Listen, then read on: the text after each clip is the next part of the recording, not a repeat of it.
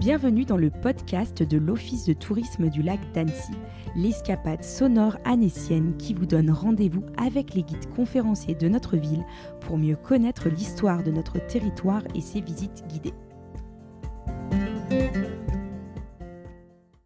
Que ce soit sur l'eau, dominant le lac, en vieille ville, dans des lieux plus reculés, les châteaux parsèment la destination du lac d'Annecy. Le lac et tout le territoire étaient en effet protégés par de puissants seigneurs et nos châteaux sont les vestiges de cette époque. Aujourd'hui, nous allons nous intéresser au château d'Annecy qui résume l'histoire de sa ville, sur laquelle il paraît veiller tout comme au Moyen Âge. Je suis Charlotte Kassler et aujourd'hui nous sommes heureux de recevoir à l'Office de tourisme du lac d'Annecy Denis Fogola, guide conférencier agréé par le ministère de la Culture, qui va nous parler de ce château classé monument historique. Bonjour Denis, j'espère que tu vas bien. Bonjour, oui, merci, je suis en forme, merci. Super, merci d'être à nouveau présent à l'Office pour un nouvel épisode de notre podcast qui porte cette fois sur le musée Château d'Annecy. Alors, quelle est son histoire? Quels en sont les secrets? On te laisse la parole. Oui, alors effectivement, je suis très heureux moi aussi d'être euh, avec vous. Hein. Alors, le château d'Annecy, donc, euh, alors, il y a une chose qui est un petit peu bizarre. Les gens qui arrivent à Annecy, le château, ils le voient en position haute. Hein, donc, euh, ben, c'est normal. Hein, le château, bien souvent, on les faisait sur des promontoires en hauteur pour pouvoir donc voir arriver les ennemis de loin, communiquer avec les autres châteaux qui à une époque se trouvaient autour du lac d'Annecy. Donc position haute. C'est pour ça que ben on dit on monte au château. Hein, donc euh, et puis ce qui est vraiment intéressant, donc euh, il domine toute la ville quand on rentre à l'intérieur du château. Et si on va carrément tout au fond, avant de rentrer dans les logis, euh, là, on est sur la terrasse et là, on peut faire une véritable lecture de paysage. C'est magnifique parce que on voit donc une partie du lac, tout le massif des montagnes qu'il y a autour du lac. Alors là, principalement, on voit le massif qui est en face, c'est le massif des Bornes. Et on voit la vieille ville, bleutie, donc euh, près du château, avec le palais de Lille. Et euh, donc, avec l'unité des toitures, on voit vraiment comme c'est très concentré. Et derrière, on voit la ville moderne qui s'est développée au XXe siècle.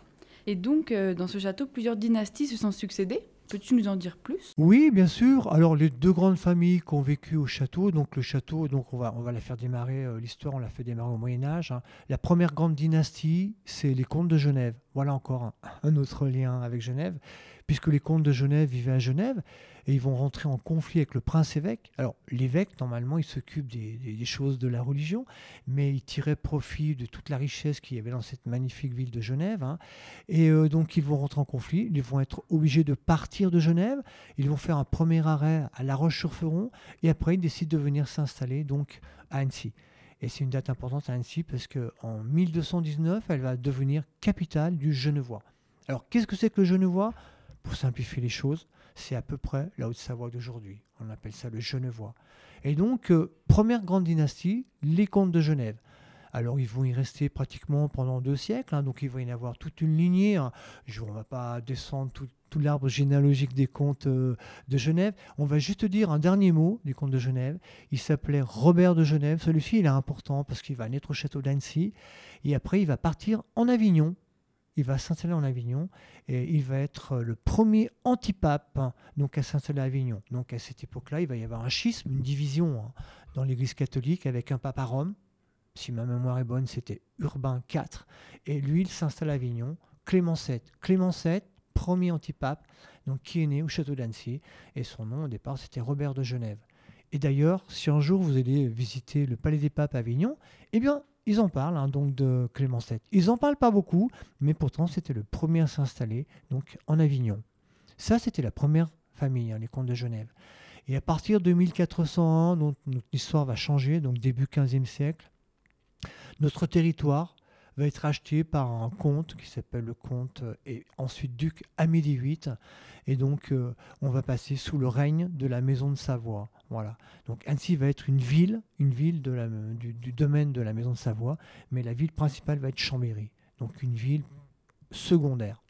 Et euh, à Chambéry, donc il y avait évidemment le duc qui vivait dans le, magnifique château des ducs de la maison de Savoie, et il va confier donc le château d'Annecy à ses familles, à, ses, enfants, ses fils, hein, et euh, en, apanage. Alors qu'est-ce que ça veut dire en apanage? Ça veut dire qu'il va confier donc l'usufruit à ses familles, mais le titre de propriété, c'est toujours Amélie VIII qui l'a. Et donc, il va y avoir toute une famille apanager de la maison de Savoie qui va vivre au, château, pratiquement jusqu'au, euh, jusqu'à la, la, fin 17e, début 18e. Ok, et après, que va devenir le château au XVIIIe siècle? Alors le château ben, va être à l'abandon, surtout donc euh, parce que euh, dans notre histoire, les ducs vont partir de Chambéry, ils vont aller s'installer à Torino, à Turin, hein, qui aujourd'hui fait partie intégrante de l'Italie. hein. Et donc quand ils vont à Turin, évidemment là-bas, eh c'est une ville beaucoup plus importante. Des châteaux, ils en ont énormément tout autour de la ville de Turin. hein. Et donc euh, Turin, c'est une ville beaucoup plus importante que Chambéry. hein. Donc le château va être pratiquement à l'abandon, donc euh, en décadence. Et là, donc, euh, ben, il va être transformé en caserne. Voilà, à partir du XVIIIe siècle, les soldats vont venir s'installer. Et évidemment, dans un château, c'est pas une caserne. Ils vont pas mal le détériorer. hein. Ils vont faire des transformations pour pouvoir adapter donc les logis euh, aux soldats qui logeaient là-bas.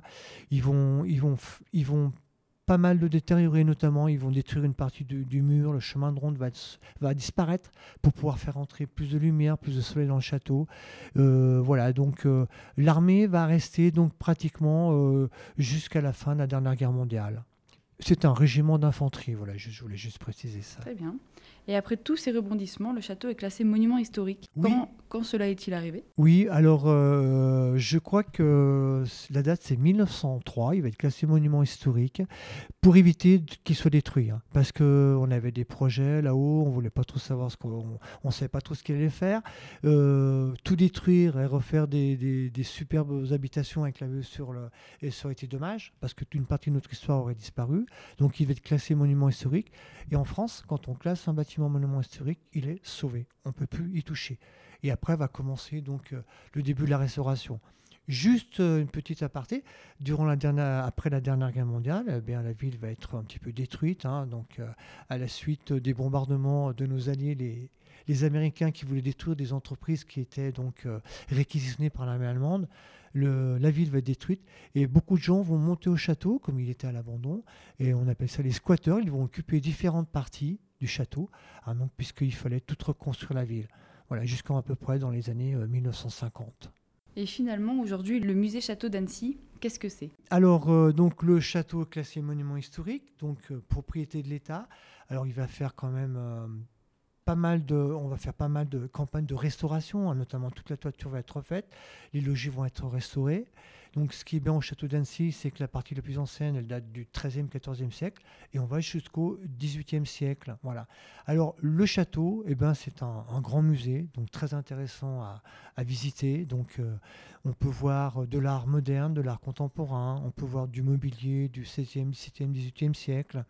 Et puis, donc, dans, un logis tout au fond, le logis du 15e siècle, on peut voir tout ce qui est lié au lac. Hein, donc, euh, avec une comparaison du lac d'Annecy avec les autres lacs qu'on a dans, en Haute-Savoie, notamment le Léman et euh, en Savoie le lac du Bourget, et tout, tout ce qui est lié euh, au lac, la pêche, le tourisme.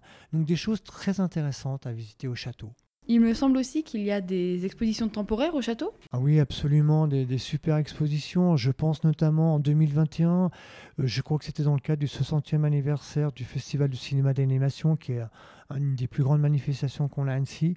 On avait une très intéressante exposition donc, euh, sur les dessins pour le film Kiriko et euh, en présence de Michel Oslo. Une autre expo, euh, Vestiges de Cime, voilà, donc, euh, qui parle de la conséquence du réchauffement climatique et la disparition des, des glaciers qui forment un petit peu le paysage qu'on a en Haute-Savoie. Eh bien, Denis, on te remercie de nous avoir ouvert les portes du musée du château euh, d'Annecy.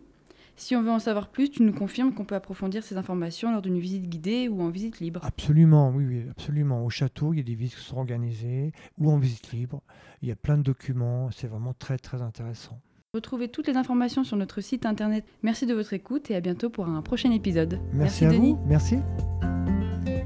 Merci à tous d'avoir suivi ce podcast. Si vous l'appréciez, n'hésitez pas à vous abonner, nous mettre des étoiles ou des commentaires sur votre plateforme préférée. Retrouvez l'intégralité de nos épisodes sur notre site lac-annecy.com et sur notre chaîne YouTube Lac Annecy Tourisme. À bientôt dans la destination Lac Annecy.